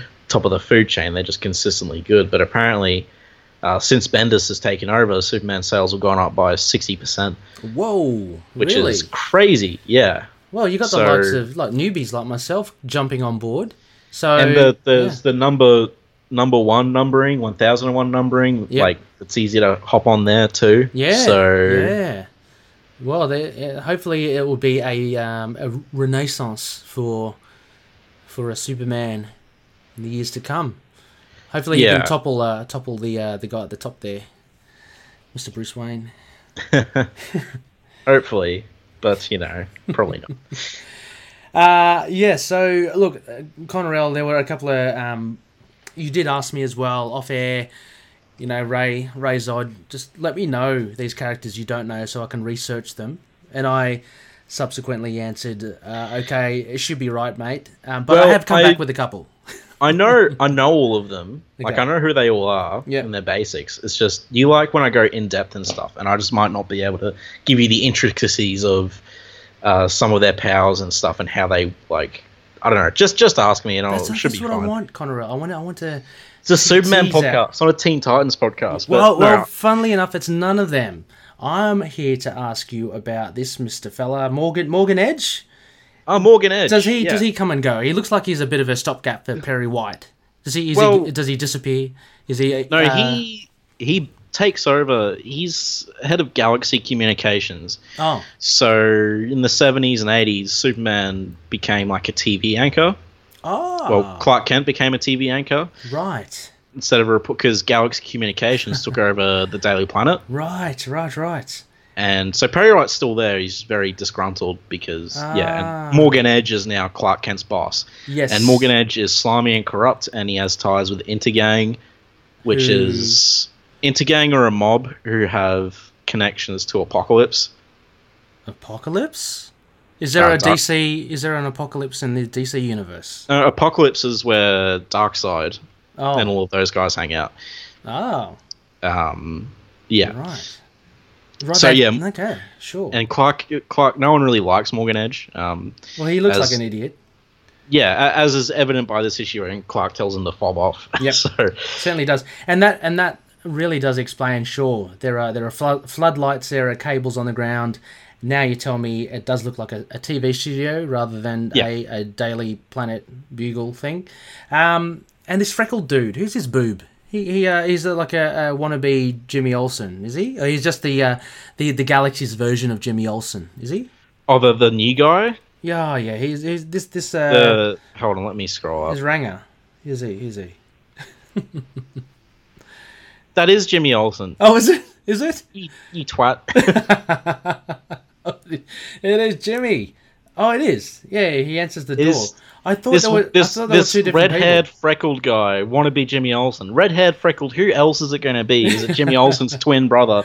Yeah. Which was a thing in Smallville, by the way. But anyway, That is um, Jimmy Olsen. Fair enough. Wow, Yeah. what the hell was going on there? God, you you don't know who Jimmy Olsen is. You don't know what Apokolips is. Yeah. Uh, our listeners are dropping like flies, right? Our new listeners, our newbies to Superman, are, are joining me on this journey. This is uh, this is good. Okay, Jimmy Olsen. Okay, there he is. He answers the door.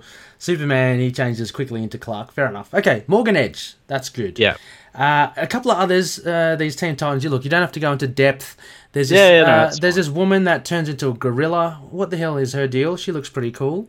A woman who turns into a gorilla. Wait, when does this happen? Ah, page ten, top top left, a green woman. No, that's that's Beast Boy. Oh, it's a boy.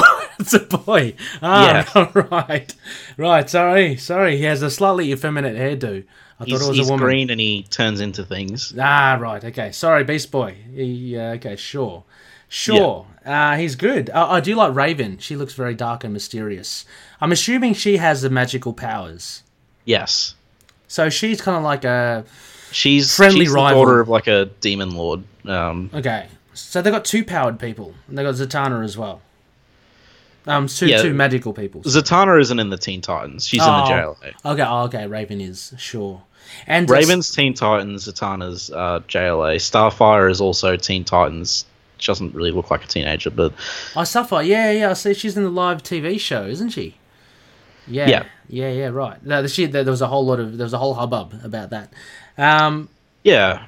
there's also the sister of Wonder Woman. That's pretty cool. I don't even know if she had a sister. I know she has a brother.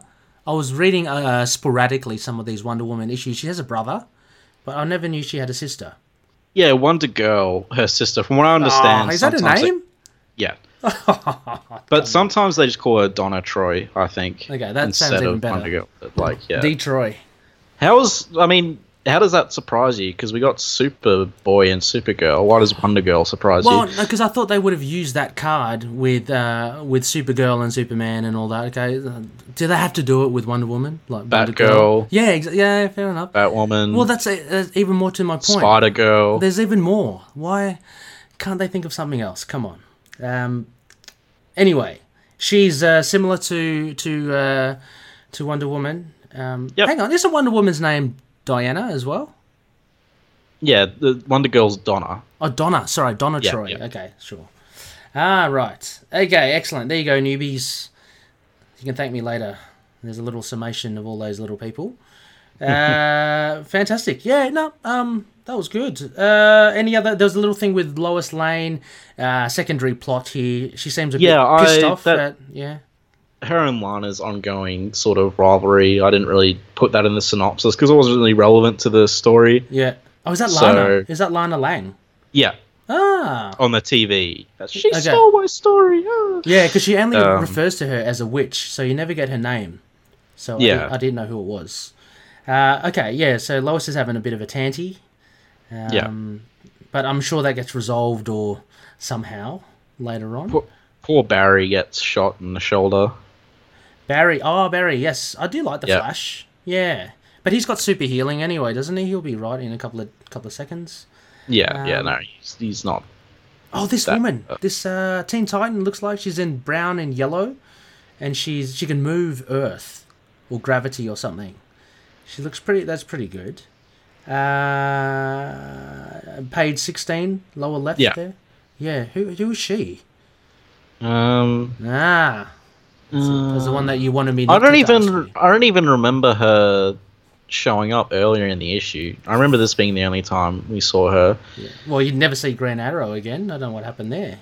Yeah, well, Too many, about too her? many people here. No, anyway. So we're we're, you know, I like Hawkman. Hawkman's pretty cool.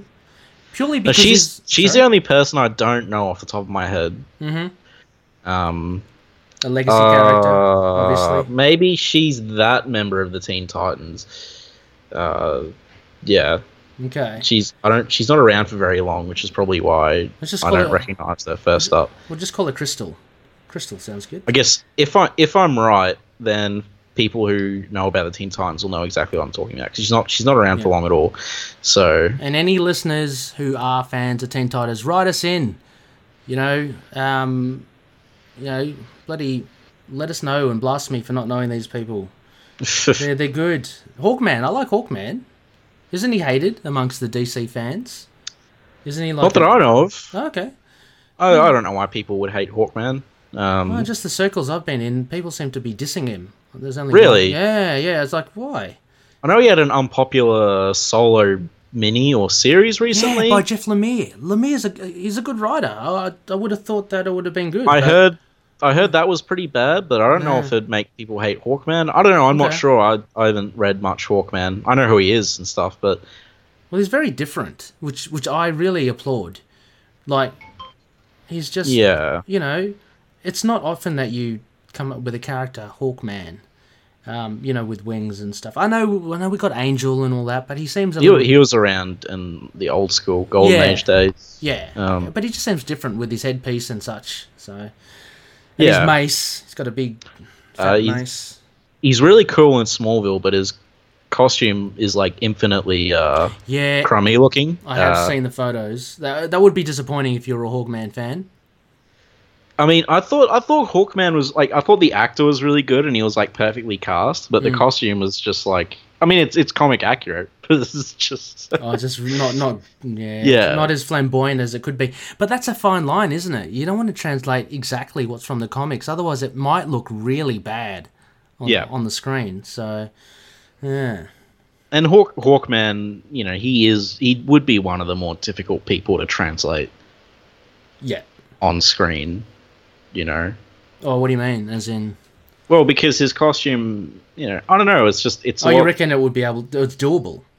Oh no, it's doable. I'm just Yeah. saying Hawkman's costume would be like if I was a costume designer, I think that would be more difficult Oh yes. to adapt to live action oh yeah, absolutely. than yeah. a lot of other costumes would. Sorry, I thought you were saying that it's one of the costumes that would be easy to translate onto. No, no, no, no, no, no. no, yeah, ve- yeah, absolutely agree. Yeah, yeah, absolutely. Um, the Flash is easy, you know. Yeah. This is an easy one. Um, okay, well. Uh, I thought you you did you didn't. So Sorry? you're not confused about the other Flash anymore. Well, he's Kid Flash, isn't he? Yeah. And he's just. Uh, actually, I think I've seen him. I think I've seen. But Wally, where isn't he the original Flash? I'm- No, I'm no, going- no. Huh? Uh, Jay Garrick is the original Flash, the Oh, the guy, okay, the guy with the wings on their head, like the the Yeah, tin, yeah, the tin yeah. hat. Yeah, yeah, yeah. Yeah. So the main, this sort of the most iconic Flash, that's Barry Allen. Yes. But Wally West takes over as the Flash for like, uh, at least like I would say 10, 15 years. Okay. In but um, from 1986 to I can't remember exactly when Barry Allen comes back, but it's like early 2000s, I think. but isn't he fully grown, Wally West? Yeah, Like, But what's he doing in the teen? Is he in the Teen Titans or the JLO here? Is he in the, he's in the he's in the uh, Teen Titans there. so, but he's the one that calls them in. But he's not a teenager. Surely that would be part of the card. Well, he hasn't called them in. He, he hasn't taken over for the Flash yet. He's still Kid Flash, and he's still a teenager. Then how does he grow up quickly and, and the other Flash doesn't age then? Like you know you know what I mean? Like how can he Um, be here in the present and then because uh, Barry had an accident is a mild way of putting it. Right. And Wally does grow up a bit and take over the mantle of the Flash, But I mean, everyone which else. Barry Allen had. So everyone's going to be aging a bit as Wally grows up. So when Wally finally becomes the Flash, are we to believe everyone else is like you know a, A couple few of years older. Just Yeah. only a, okay, sure, okay. I, I guess so. I, I guess I'm he's so still yeah he's still like kind of like a kid, like in Right. You know, when he takes over as Flash, like I'd say he's like eighteen at least. or, Oh, know. okay. I'm seeing him more like in thirty, you know, thirty early. No, no, No, Wally okay. Wally wasn't that old. Okay, right, Um, right. because I just I just read an issue actually in um can't remember if it was Jerry Ordway or I think it was Dan Jurgens actually, Mhm. where Superman races a Flash again, but it's Wally West Flash, and No, okay. Wally's getting annoyed because Superman keeps talking about Barry Allen. So Yeah. yeah, Okay. I do like. I, I don't like this Kid Flash outfit. Can, can I be honest? Is that is that Yeah, is no, that a it's okay. legacy? Is that a legacy costume? Because I certainly recognise the Flash costume. That that's the best. That is the that that is as iconic as the Superman. Well, you know. I don't think that was Kid Flash's original costume. Um, I think Kid Flash's original costume was really similar or identical to the Flash. I'm not sure. Can't remember. And isn't Um, it the he's got is- isn't he like is that like reverse Flash colors? And isn't the reverse Flash a, villain? What's going Yeah. on? Okay. Reverse Flash is a villain. Sure. Um, That's a terrible uh, name. A terrible name, can I say, for a villain? Reverse Flash. I just want to point out Firestorm's in this issue, and he's awesome. so thanks DC yeah. for putting a Firestorm in there. He's good. He reminds me of Fire Lord from from Marvel. Very cool. They're very different though. Powers. Are they is Firestorm just fire? No, Firestorm doesn't. He has like atomic powers. Ooh. He can like change matter and Oh. stuff. Like he uses that, and he has oh like yeah. He, he the disembodied. He's combined with his old professor who got like atomized or something. So his professor's always in his head. I saw that. Uh, that was in the Flash TV show. You should watch Oh, it. really? Yes. He, he Okay. that happened. The professor gets absorbed into him or something. Something Yeah. like that. Yeah, yeah, yeah. Oh yeah, go watch it. You'll love it. If you love Firestorm, you'll love that. That's good. Okay, sure. When does he pop up? Oh, you're gonna have to go through the whole season, you? I can't tell you. Oh no. Oh, You have to watch every I'll- single I'll, episode. I'll give it another. I'll give it another shot. Um, yeah. Well, uh, as for that issue though, Yeah, sure. um, I I don't have any other notes. No, that. I pretty much covered all all the questions I, I was wondering. Um, yeah, I think it could just really be broken up into two things, basically two bits. You get the Brainiac Superman confrontation, and you get this melee down on Earth. Yeah, the melee Diana. is like a B plot though. yes, really. Um, exa- abs- absolutely, absolutely, absolutely, and that's what I actually thought dragged down this issue a bit. Unfortunately, if I'm to be I brutally thought- honest, Yep. Yeah, it it felt. It felt it didn't. Hmm, I was it was far just more it was just kind of happening. yeah, you know like it was just there it didn't it, it didn't really raise the stakes that much. I think the stakes were already high. Mm. like the stakes were already super high that i don't think they could have been ra- i don't think him bringing in the jla and the t titans raised them more. No, because they were already of like planetary annihilation scale. Yeah. so you know like we and we don't need them to raise the stakes because we already have superman and brainiac both Mhm. performing these cosmic feats Yeah. against each other so Totally, absolutely, totally agree. It, it, it seemed, yeah, yeah, exactly. Secondary plot, they, yeah, they didn't, they didn't raise was- attention or anything. They were just it doing was their cool job. how Brainiac had imbued like their armor with the ability to siphon Yeah. his powers, though. I liked that. Actually, that was good. I did like that as well. Uh, that was very clever. Yeah. Yeah, So like the, the army was a legitimate threat, I guess. But yeah, it was just you know, Yeah. like this this Brainiac trilogy. It's flawed. Mhm. It's it's good, but it's flawed. yeah, This whole like so I guess this is our retrospective of the whole Brainiac trilogy we have here. Really, hmm um, it could have been a lot better. yeah, but it still hit some of the notes that uh, we hoped it would hit. yeah. Oh. So If anything, like especially this last issue, I was a lot more invested in the Superman side of things than Brainiac side. It, it, so it, in that sense, it highlighted uh, the character of Superman more more so than Brainiac. As you said, he has his, his flaws towards the end as well. yeah, because Um, it started off as a very Brainiac heavy. Yeah. story. But yeah, it's even with the second issue. I, I guess yeah, Brainiac had less screen time in this because we already got all his motivations and stuff from the first two issues. So Superman started to come out more in the second issue, and yeah, this this story was mostly from his point of view. Yeah, absolutely. Um, like he he sees Brainiac running off at the end, and we don't even see where Brainiac goes. Yeah, yeah, Um, exactly, exactly. Um, if if we were to look at, um, if we were to rate the, the the trilogy, the three issues, I think you could probably liken it to the the Christopher Reeve Superman film. Superman one, five four four. Superman two, five four five, and five four six. This one, uh, on par with Superman three. Agree? Um, they're they're all pretty interchangeable for me, honestly. Okay. Um, some of them have cool moments. Some of, I guess this one would technically be the weakest, but I Yep. I had fun. I liked some bits like the the Yeah. armor leeching, and it was Yeah. cool seeing you know Wonder Woman and Firestorm. Yeah, and it Um, wasn't terrible, but I did very much prefer five four five a lot more. That's all. Yeah, shall we shall we do our ratings then? Sure. Um. Okay. So we are going to rate this Connor L. Sunspots. Ah, of course. Ah, you're on the, on the ball, aren't you? Far out. Sunspots. Uh, well, since I went first last time, how about you go and uh, give us your take?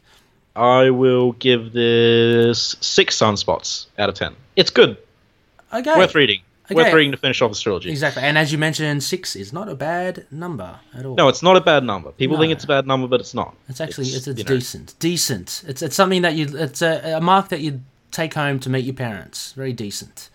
Yeah. Um, yeah, I would see since I overshot the mark a little uh, with uh, five four five. I'm going to pare it back. Uh, it's oh, I gave six point five, didn't I, for five four four?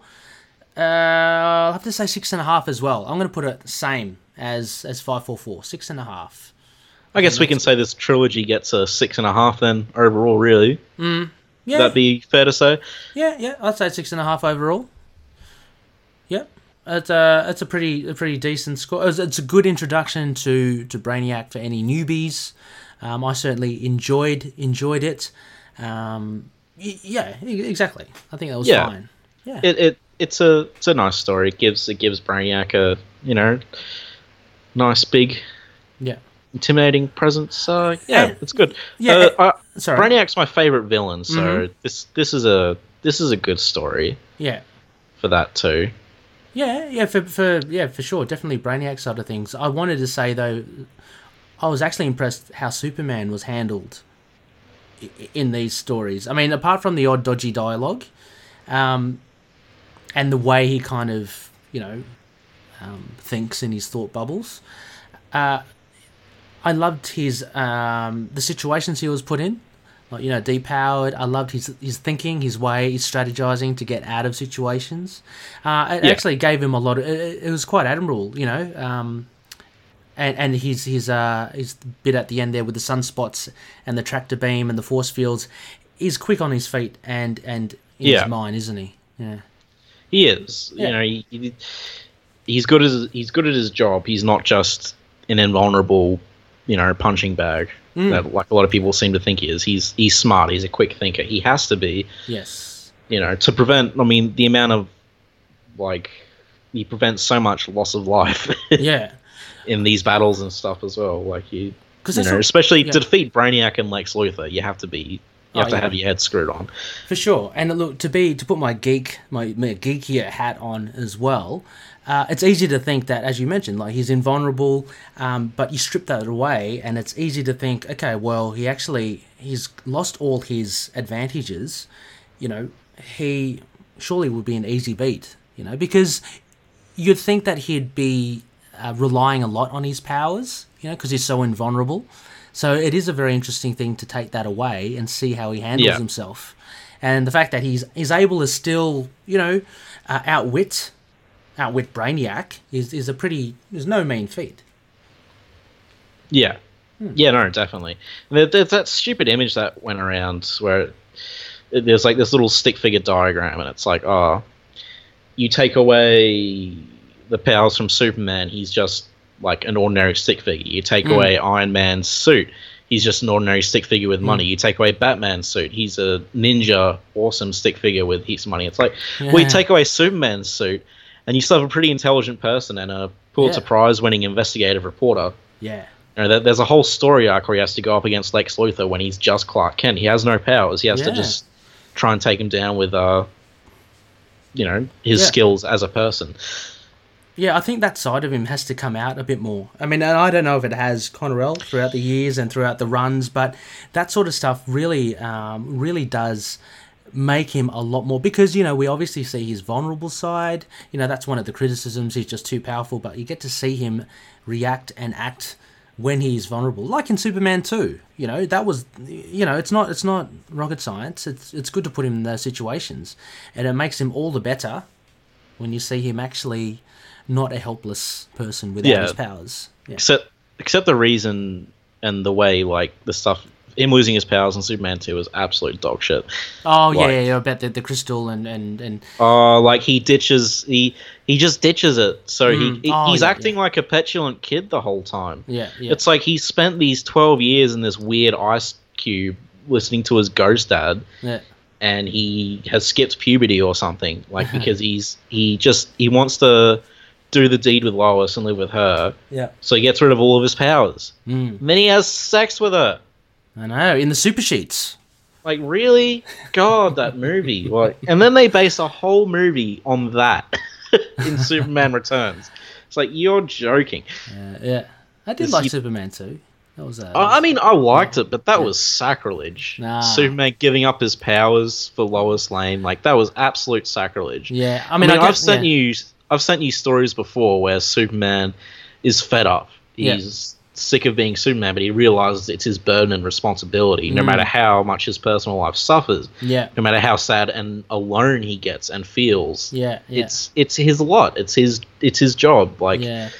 you know, he he keeps on trucking, which is inspirational. The fact that he just gives it up in Superman 2. And I know Yeah. he gets it back and realizes he was wrong when, Yeah. you know, Space Zod came in and trashed everything, but still. Yeah, I mean, I guess it, it depends on how you come come at it. You arrive at it, and you know, I watched it as a as a wide eyed little kid, uh, not knowing any anything really about Superman other than his his powers. I mean, it's Um, it's fine as like an average movie thing. It's just if you, you know, I don't know. I'm a big Superman fan, and characterization is important, and that that was oh, just of course, of course. that that was not that was not something Superman would do. It's just yeah, yeah, not not a not a Superman thing. Like uh, you know, yeah, he's he's executed people before, but gi- yeah, giving up, just this that I don't know. That was just. eh. and then, and for God's sake, he erases her memory with a kiss at the end. I know all that sort of stuff. Oh my It's- lord! Come on, it's all just just whimsy, isn't it? But you know, it's it's Hollywood, Tinseltown at its best. Yeah, that's uh, true. Yeah, I mean, there a lot of goofy crap like that happened in the comics, but this is supposed to be, you know, relatively serious yeah. adaptation of the character that lots of people are going to be seeing. So, anyway, let's save this for the That's Richard true. Donner episodes Absolutely. because we're already way over time. So, Oh, we had some good issues to review. yes, but Yeah. people complain when we make it too long. So, Ah, they love it. They tell us Yeah. they hate it, but they love it. Come on. Wow. so next week we will be covering Superman 10 in Superman Volume 2. So not not like the 1940 Superman 10. Oh, yeah, I gotta the get that right. 19 Yeah, the, the 1987 Superman 10. 87. Okay. Uh, this is due to a listener request, so Special we will request. Yes. we will be doing that for our next episode, our eighth episode, I believe. Although we may, depending, actually, no, it'd be a Christmas special next, wouldn't it? It would be. We'd, we'd have Okay. to. Okay, so all right, Christmas special is next. Uh, just because Superman has so many Christmas stories. Yeah, I want to get into it. Let's do it. So after that will be our listener request. Sorry, Yes. Rebecca. Uh, we will, We will get to it. Yes. get to it as soon as the Christmas one is done with. But yeah, so until next time. Oh, hang on. Before we say that, you say that, Connor. Yes? L. So yeah. So did you say? So we're on episode seven now, aren't we? Is that Yeah. epi- yeah? Hey, hey. So we've made the uh, the seven episode. We've we've passed the seven episode itch. How's that, eh? Yeah. High five. Awesome. Yay! We- We're not going to pod fade, listeners. We are here to stay. we are, Yes. despite how much I hate my co-host. I'm kidding. That's okay. That's good. I love it. I'm from Zod. Yeah, you're acting like you're from Ellen. I'm acting like I'm from Zod. It's like I hate him. That's okay, buddy. yeah, that's oh, sorry. I interrupted you there. no, no, you didn't. Um, Oh, you were going to sign. You were going to sign off. Yeah. Oh, right, right. okay, let's let's sign off for real next time. So, uh, next episode will be. Let's see. Probably. Probably in a week, I would say, to make it before Christmas. Yeah, sure. Okay. Um, so we'll we'll get an episode out in one week. Uh, but until then, Until then. just um I, I don't know a real life analogy for this. like, make Uh, sure you're Make sure you, you do create sunspots and black holes in your own spare time. And all hail Brainiac. All hail! Hail our new gracious overlord. Please don't oh. destroy our planet. all right, peace. See ya. Superman and all other characters in these comics are properties of DC. Any images or music we use are properties of their respective copyright holders. We are doing this for fun and not making money off it, so please don't sue us. You can contact us at lskpodcast at gmail.com and find us on our Libsyn, lskpodcast.libsyn.com, our Twitter at lskpodcast, our Facebook page, Last Sons of Krypton, a Superman podcast. And last but not least, thank you everyone for listening.